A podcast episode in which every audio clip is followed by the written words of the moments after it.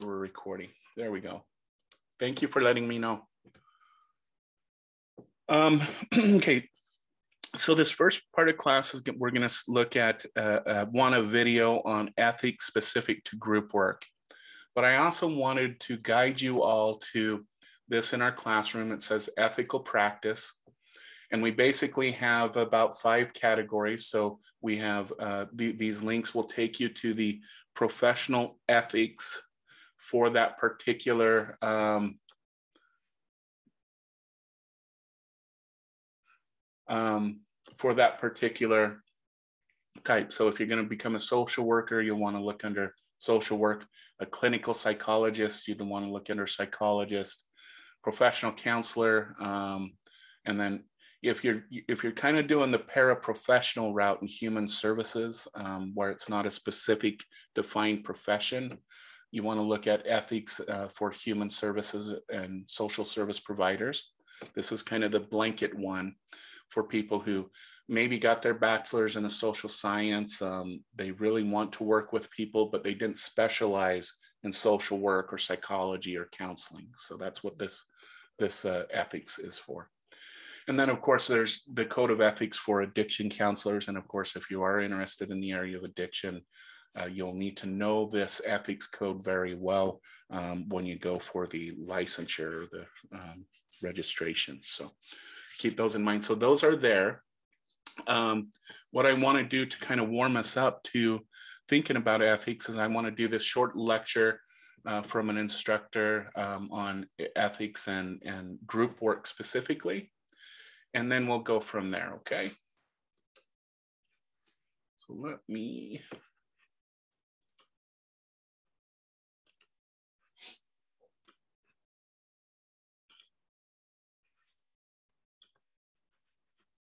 Okay. Whoops, I forgot to something.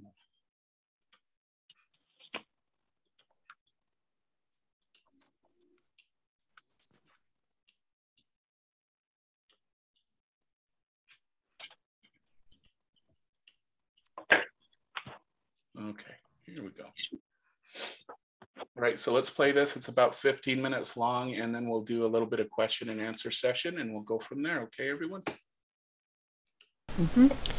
Group leaders need to be receptive to self examination and to questioning the professionalism of their group practice if they hope to become competent, ethical group practitioners. In addition to learning about ethical decision making, there are three other experiences counselors need to train in as effective group facilitators. The first one is self exploration and experiential groups. Group leaders need to demonstrate the willingness to do for themselves what they expect members in their groups to do. So, expand their awareness of self and the effect of that self on others is crucial. Participating in a therapeutic group is very valuable. One of the best ways to learn how to assist group members in their struggles is to be a member of a group yourself. Have safeguards in place to manage boundaries and redu reduce the risk of harm. Supervision is critical for new facilitators to monitor any interns or students who exhibit any type of problematic behavior. The second one is personal psychotherapy. Sometimes issues that surface in a group experience are more appropriately explored in personal therapy.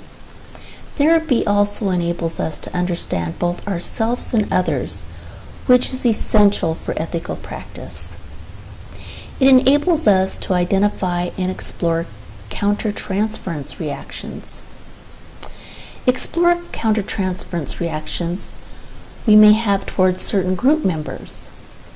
Recognize our blind spots and biases and use our personal attributes effectively in our work as a group facilitator. Lastly, we have group supervision. Supervision is a key component in training group leaders. Good supervision can offer trainees many opportunities to learn about the process and development of a group. Students should ask themselves, What steps can you take to acquire competence as a group facilitator?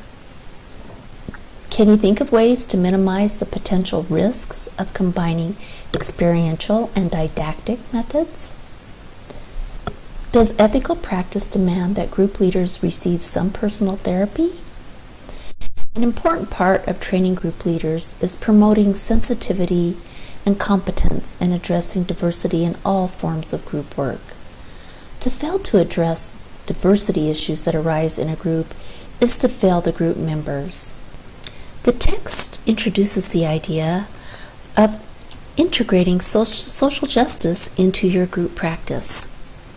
Social justice is the fair and equitable distribution of power, resources, and obligations in society to all people, regardless of race, gender, ability, status, sexual orientation, and religious or spiritual background. The text recommends that some strategies for infusing social justice into group work include values clarification, helping your group members understand what their values are, empowerment of gender and ethnicity statuses, consciousness raising, self disclosure, social and gender role analysis, structure to maximize group cohesion.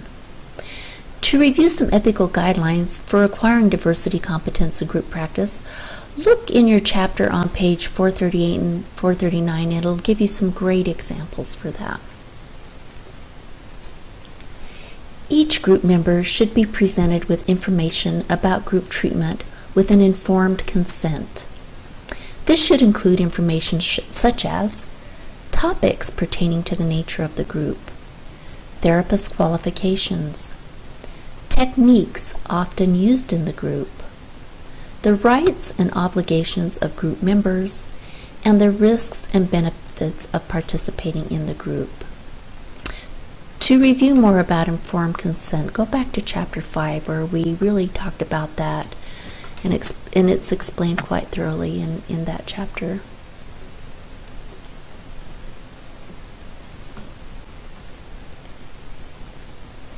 Group leaders are faced with the difficult task of determining who should be a group member and who should not. Often it's easier to, to determine who should be excluded from group whether than who should be included in the group. Your ACA 2014 Code of Ethics does address this issue.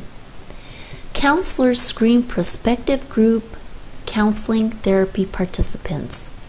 To the extent possible, counselors select members whose needs and goals are compatible with the goals of the group, who will not impede the group process, and whose well being will not be jeopardized by the group experience. Any of us that have had some experience working in groups can understand that not having appropriate group members can absolutely sabotage the entire group experience for everybody. Your text gives you some examples of maybe poor candidates for group. Brain damaged people, acutely paranoid individuals, antisocial personalities, and it also mentioned people who are actively using drugs and alcohol. Now, research in the field of addictions indicates that groups are very effective with these clients, unless they're under the influence or detoxing. Then they're probably not appropriate to be in the group at that time.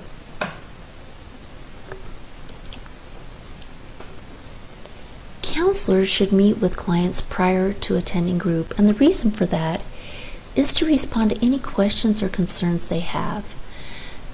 Any of you that have never um, participated in a group know how knows how frightening it is to think about even going into a group with other people there. So, answering any concerns or questions they have may help eliminate some of that anxiety. Explain the group process. Clarify on how members are expected to behave.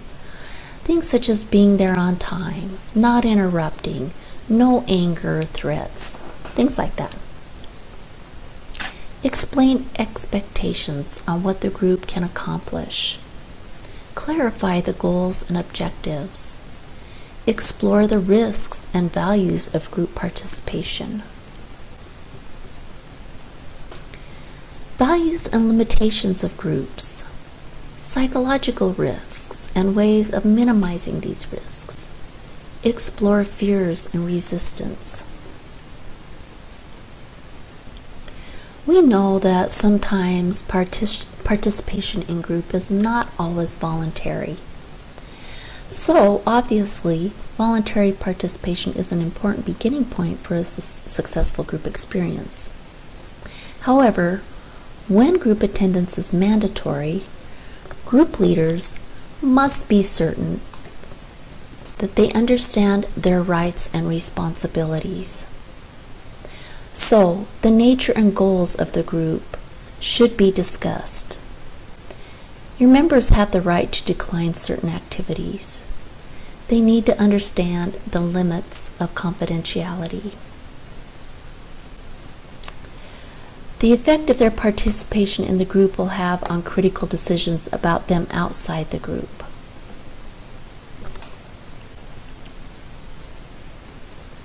Procedures for leaving a group should be explained to all members during the initial session. In other words, you really do need to set up some group rules. Clients have a responsibility to the leader and to other members to explain why they want to leave. Maybe it was due to some feedback they received that was a misunderstanding.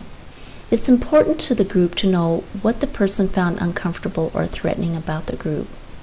So, what this is really saying is it's really critical that the client understands that if they don't want to be a member of that group anymore, they really do have a responsibility to let the group understand why, why they don't want to be there anymore, why they're leaving.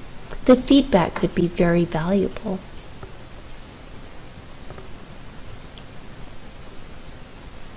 Group leaders have an ethical responsibility to take precautionary when we're doing group work, we have to add on this additional la- layer of making sure that one, our participants belong in that group. So she started the video by talking about um, it is your responsibility to assure that um, um, that that participant is proper for this group. Uh, she she brought up a good point about antisocial personality disorder now, there are some treatment groups specifically for that, but anti uh, anti personal antisocial personality disorder and people who have psychopathology. Um, I think I mentioned this a, a couple weeks ago. Uh, they they tend to self-destruct the group setting for everyone, and, uh, and and there's some literature that talks about how group treatment and individual treatment actually makes a psychopath a better psychopath. Um, and this becomes a big issue, especially if you're working in the criminal justice center system. Uh, it becomes uh, incredibly um, difficult if you're working for uh, domestic abuser treatments. Um, I, I, will tell you, um, I facilitated a domestic violence uh, treatment group, and there was a psychopath in that group. Um, I will tell you that he he actually after he left our group he moved uh, to California, and uh, his wife, who was pregnant, was put in the bay. Um, and so, and he did it with no no remorse whatsoever. But back to the group experience, uh, that gentleman uh, totally destroyed the group. Um, I had a, a facilitator who's been facilitating those groups for years, and there were times she would leave the group crying Okay. Now, this was back in the day when we didn't, we, we were just trying to figure out what to do with psychopaths and antisocial personality disorder. And now it's pretty much a protocol that you have to really look at that when you're doing those type of offender groups. So that's something to keep in mind. Um, the issue of confidentiality, and, and she mentioned this as well. The thing that I want you all to know is you are obligated to confidentiality what she meant about confidentiality being uh, uh, uh, not being present in the group setting is that group members are not necessarily tied to that confidentiality agreement that you make. so they can go talk about their experience and their experience with other group members as much as they want. And so it's really important in the group setting, not just to have them passively sign a confidentiality agreement, but really to sit down with all of your group and talk about uh, the importance of keeping and trusting each other and trusting each other's stories. And only, you know, if they need to talk to family members, only talk about their experience, but not the experience of the other group members. And um, it, it, it also requires a facilitator to have those skills that we talked about last week to really um, gain trust of the group members and to help the group members learn how to trust each other. It's all starts with you. And, and it was an important point uh, that, that, that she made about uh, confidentiality.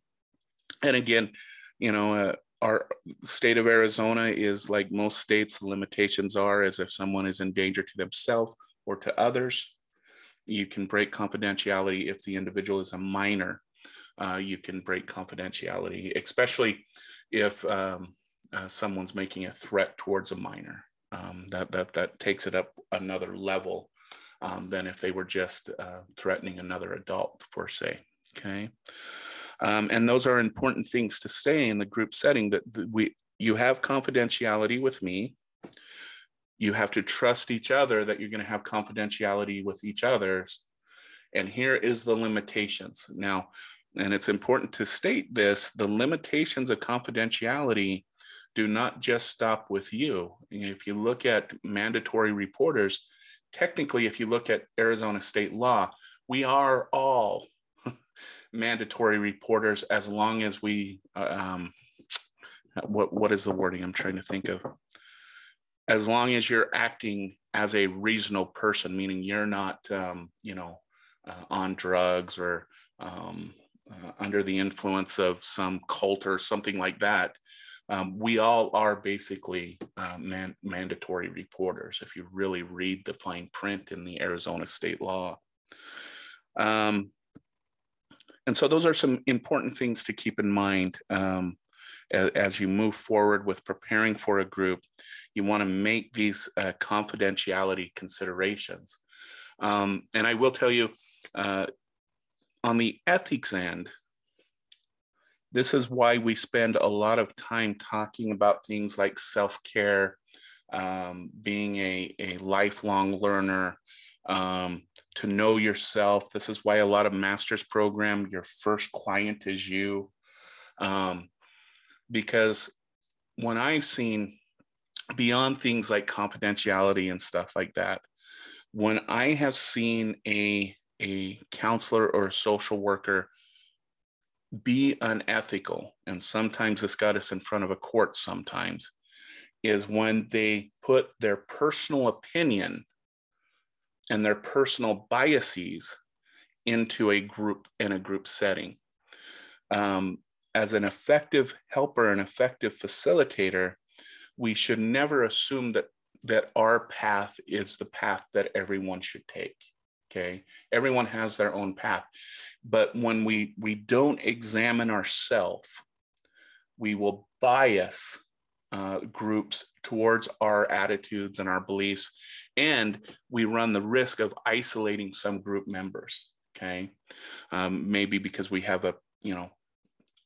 I'll, I'll be honest with you. Um, I've seen it uh, uh, when I talk to uh, doing supervision with groups, and I'll, I'll um, I'll, I'll ask the facilitator, hey, I noticed you completely avoided uh, participant B, Ted. Let's call him Ted. You totally avoided him. You tried to say something and you cut him off.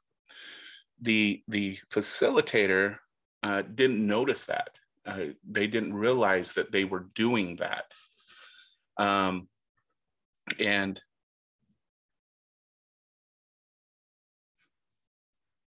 and um, and after we talked about it, I said, okay, let's talk about this group member. And I said, what what is it about them that you're feeling something or or or whatnot? Come to realize uh, this particular group member actually reminded the, the, the counselor of someone she had a bad experience with. And even though it wasn't a conscious thing that she was doing, unconsciously, uh, it was driving her to ignore and to kind of uh, kind of bulldozer anything that this participant said, even though the counselor at the moment didn't even recognize that that's what she was doing at the time.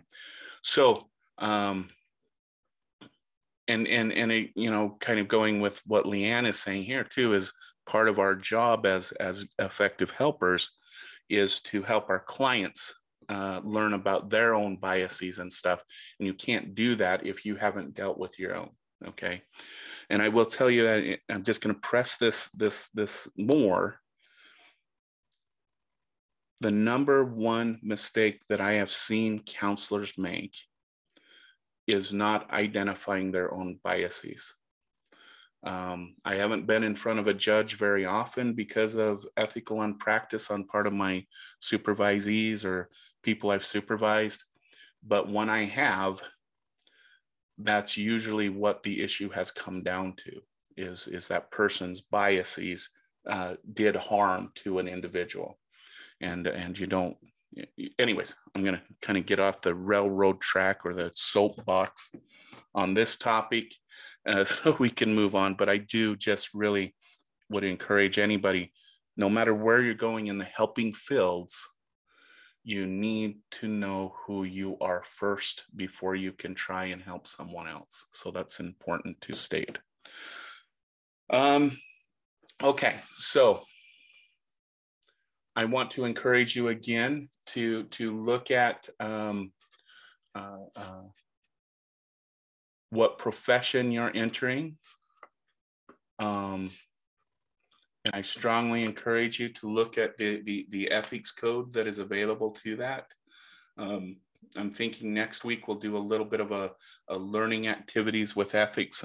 So please review these over the next week because I'm thinking what we'll do maybe next Monday is we'll spend part of the class in in in uh, breakout rooms and I'll give you some ethical dilemmas and you as the as the group can decide what you would do as a facilitator.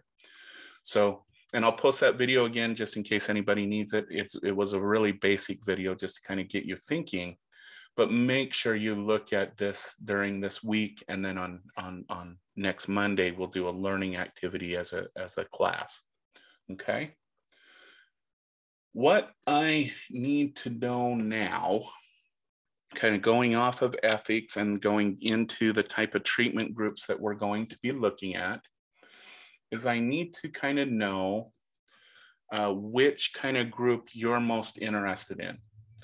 So in the chat, will you please put your, your number one choice and then your number two choice of what type of treatment group that you would like to focus on. Again, we're going to be looking at addiction treatment. If you're going into the addiction field, just select that one. And then we, if you want to choose a specific addiction, we can go from there uh, people interested in post-traumatic stress, um, uh, trauma-informed type of um, uh, groups, uh, please select this one. Uh, we'll, we'll, we'll talk about both combat PTSD treatment and non-combat PTSD treatment. Um, if you're going to become a general practitioner, a counselor, or someone who just wants to work with someone with mental illness, I would encourage you to choose a depression anxiety group. Um, and then, of course, psychosocial groups, the ones we're going to focus on because they're so popular is domestic violence survivor groups. Uh, but there, there's lots of psychoeducational groups. There's education about cancer, about, uh, um, um, I just drew a blank, uh, about surviving this domestic violence, uh, sexual assault support groups, um, um, we'll leave 12 steps to the addiction, but it is in sense a type of psychosocial group.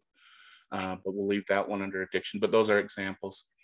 And then survivor groups. So this is people who survived a natural disaster, as an example, people who have cancer that's in remission.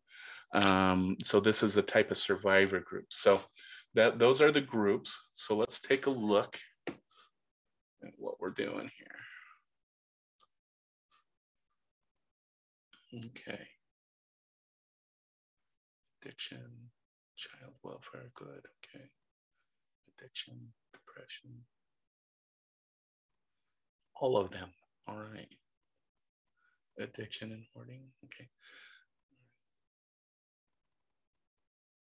Okay, give me just a second. I'm gonna make some quick notes, okay? So uh, take a quick uh, five minute break.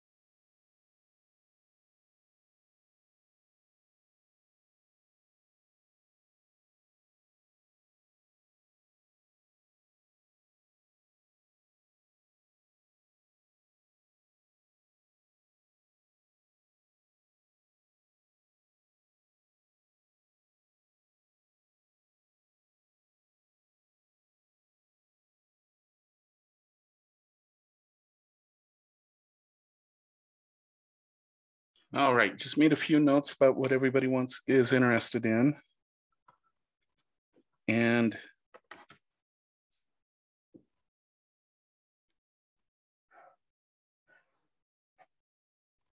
I have a question too. Um, instead yeah. of it only being a um, a group about only like you know these hardships, it, could there be a group like um, youth leadership, something to that effect? You know something things that they see that has affected their community and trying to combat that um, as youth leaders sure so that would be considered so you know when we talk about um, treatment groups we're usually talking about treatment of something right in this case uh, what it would be called is a preventative group, right? So you're more talking about prevention of something by developing youth leaders, right? Uh, okay. and, and, this would be considered uh, more of a psychosocial type of group. Uh, but the same the same skills that you would use in a prevention group would be the same um, if you if if if you were doing a treatment group. You still use those same skills. Uh, but yeah, that that's definitely um, um, one you can do. Um, why don't Winona? Why don't I stick you under the psychosocial educational groups? and then you can explore Okay. that some. Okay. Okay, yeah, that's perfect. I just didn't know what it would be called. Yeah. Yeah. Okay. So I I, I have you grouped.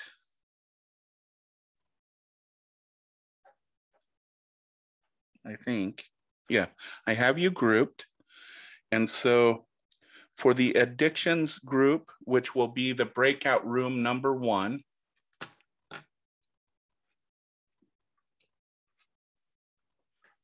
Uh, let me do this. Uh, one.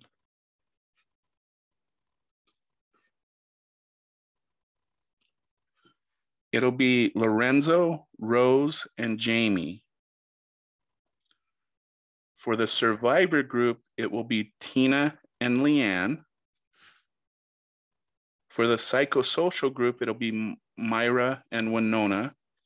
And then I needed to combine depression and PTSD. So the, the it's going to be kind of a combined one, and it'll be Sophia and Marcilla. Am I missing anybody? Oh, I'm under which group? This is Rhonda. Rhonda, um, you put addictions, didn't you? Yes. Okay, let's let's keep you there. There we go. Okay, we'll put you there.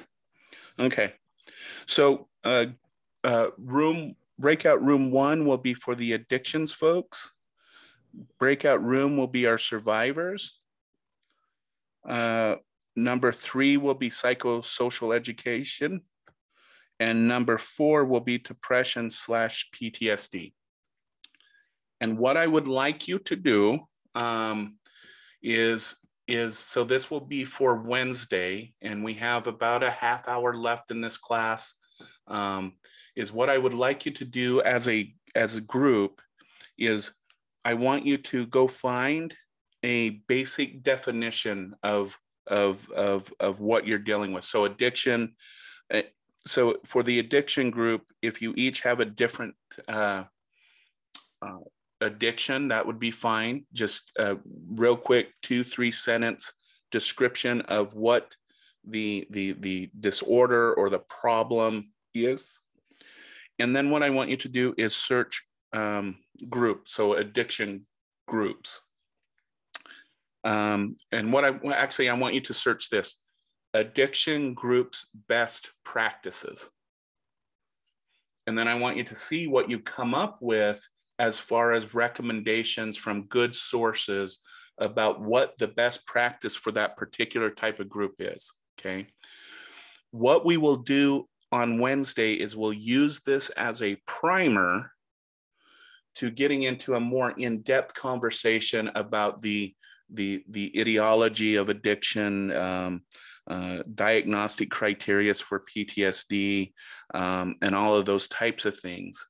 Um, I will have to figure out Winona's because they wouldn't have a diagnosis, but she'll she'll come up with something. Um, so that's what I kind of want you to do today is kind of discuss. So the, this is uh, this is what I would like to do. Um, so I'll go find the definition and I will look up best practices. Um, if in some of these other specialized groups, you know, like with the PTSD group, uh, Marcilla, I would encourage you to take that on because that was what you wanted. And for the depression group, Sophia, um, I would I would do that one on, but kind of work together since um, you guys are kind of loners in those two groups. Okay, so I am going to create the uh, breakout rooms. Does that everybody understand what I'm looking for? Um, I have a question on the survivor group. when you say def- define it, is it a certain thing uh, that uh, there's survivors of, or just survivor in general?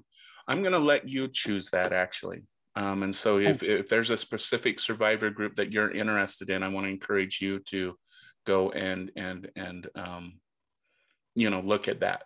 Does that make sense? Thank you. I have a question. Okay. Also, Yes. sorry. Uh, would you be able to write that either um, so we can just know what we're looking for specifically, so it's not just in our mind? Yes, yes. I, I I will put it in the chat and I'll send it as a message to each of the rooms. Okay. Good recommendation. okay.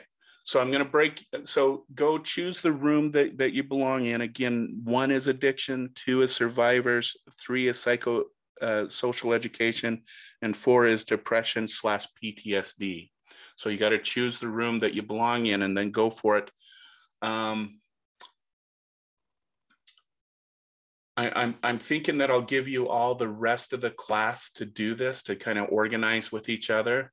Um, you know, this isn't like, you know, don't worry. This this is an informal conversation that we'll be having. So you unless you motivated to, there doesn't need to be no um, PowerPoint or anything like that. Okay.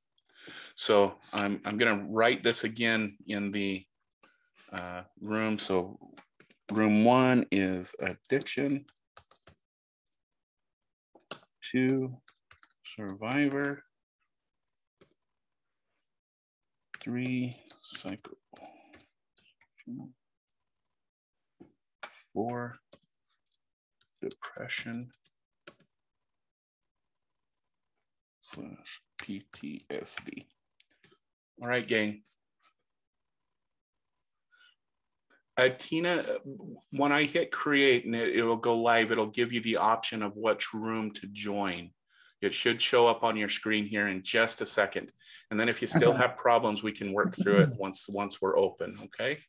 Okay, thank you.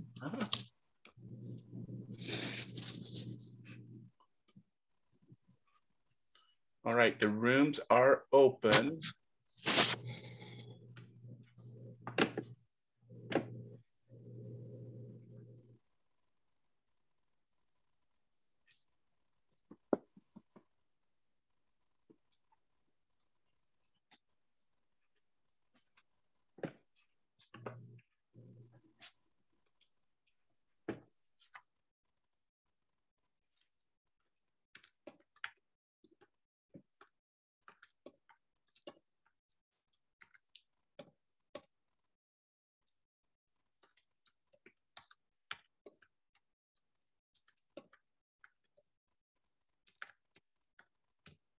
Nothing's showing up on my screen. Well, why? Let's figure this out. Hold on just a sec.